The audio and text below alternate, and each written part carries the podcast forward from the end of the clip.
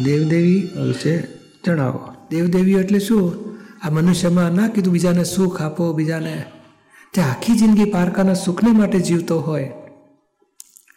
કોઈ કોઈ ગમે તેવા દુઃખ આપે તોય આશીર્વાદ આપે, દુઃખ ના આપે ને. સેવા મુશ્કેલીમાં હોય, સામો દુઃખ આપતો હોય, પણ એ મુશ્કેલીમાં આવે તો એને હેલ્પ કરવા જાય. એ પરોપકારી સ્વભાવ, એ સુપર હ્યુમન જેવો થયો, તે દેવગતિમાં જાય. એટલે દેવો આ અંબા માતાજી, પદ્માવતી માં, બધા દેવદેવીઓ છે. ચામુંડા માં બધા દેવીઓ છે.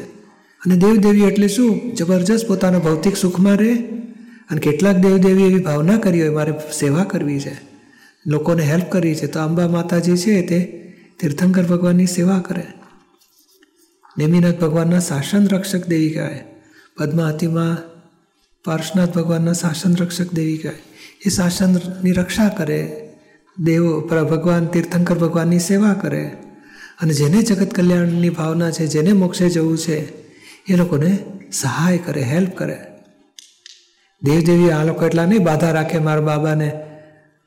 ત્યાં બાબો નથી, એ માતાજી કૃપા કરજો અને મા બાને ત્યાં બાબો આપજો. માતાજી એવા કામ કરતા નથી. તમારા પુણ્ય પાપનો હિસાબ હોય તો આવશે. માતાજીને યશ મળે, લોકો માતાજીના નામે બાધા રાખે. તે છ એક વર્ષ પછી બાબાને ત્યાં બાબો આવે ને, મારી બાધા ફળી માતાજીને બાધા રાખી હતી ને. તો કે ના, એ તમારું બાબાનો હિસાબ હોય, મા બાપનું પુણ્ય હોય હિસાબ એ બધું થાય.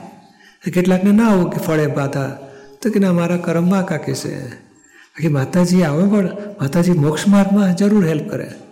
કે એમની એમાં સિદ્ધિ છે. જગત કલ્યાણનું એમનું ધ્યેય છે. લોકો આત્માનું જ્ઞાન પામે, મોક્ષના માર્ગને પામે, સંસારના દુઃખોથી મુક્ત થાય. સંસારની ભટકામણથી છૂટે એ બધું એમાં હેલ્પ કરે માતાજી.